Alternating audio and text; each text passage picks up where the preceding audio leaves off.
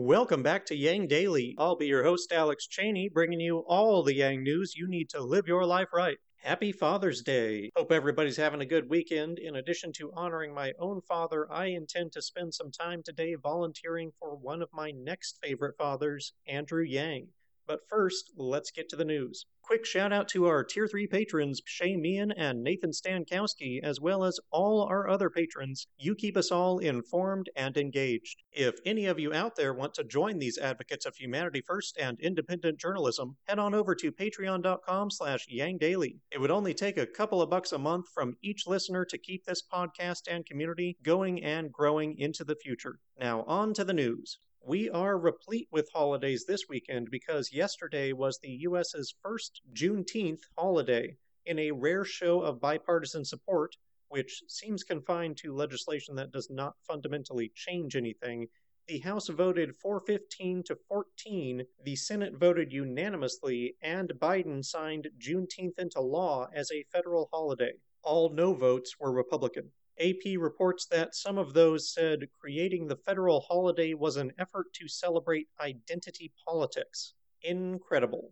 Juneteenth is the day on June 19th of 1865 that slaves in Texas were finally told by Union soldiers that they had been freed. This was 2 months after the end of the Civil War and more than 2 years after the Emancipation Proclamation. It is considered by many the point at which chattel slavery ended in America. Certainly an event more deserving of a holiday than, well, just about any other holiday we celebrate. How about we get one for women gaining the right to vote next? Yang also called for it to become a paid holiday for New York City employees. De Blasio pledged to make it so back when it was made a state holiday, but he did not follow through on that promise. Climate change has brought hell to earth for much of the southwestern U.S. Palm Springs just reached 123 degrees, its highest temperature ever recorded, and Death Valley hit 128, the highest temperature measured anywhere on the planet this year. Doctors are warning people that touching pavement could cause immediate third-degree burns. The increased air conditioning load is stressing the electricity grids too, and Texas' unregulated grid is once again experiencing outages due to a lack of weatherization.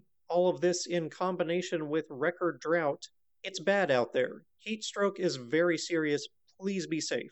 In better news, I just learned something great about the new expanded child tax credit. While the monthly allowance only covers kids up to age 18, dependent college students up to age 24 can qualify for an annual $500 check.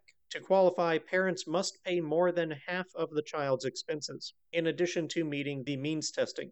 If you missed the incredible wealth of UBI advocates' presentations at the In a Big Conference, you can find all their recordings available on the Crowdcast account linked below. If you are new to Crowdcast, all you need to provide is an email account to access it. They also announced the winners of the UBI essay contest, so be sure to check those out below. And Chelsea's Abundance UBI t-shirts are now on sale, and they're beautiful. Give them a gander.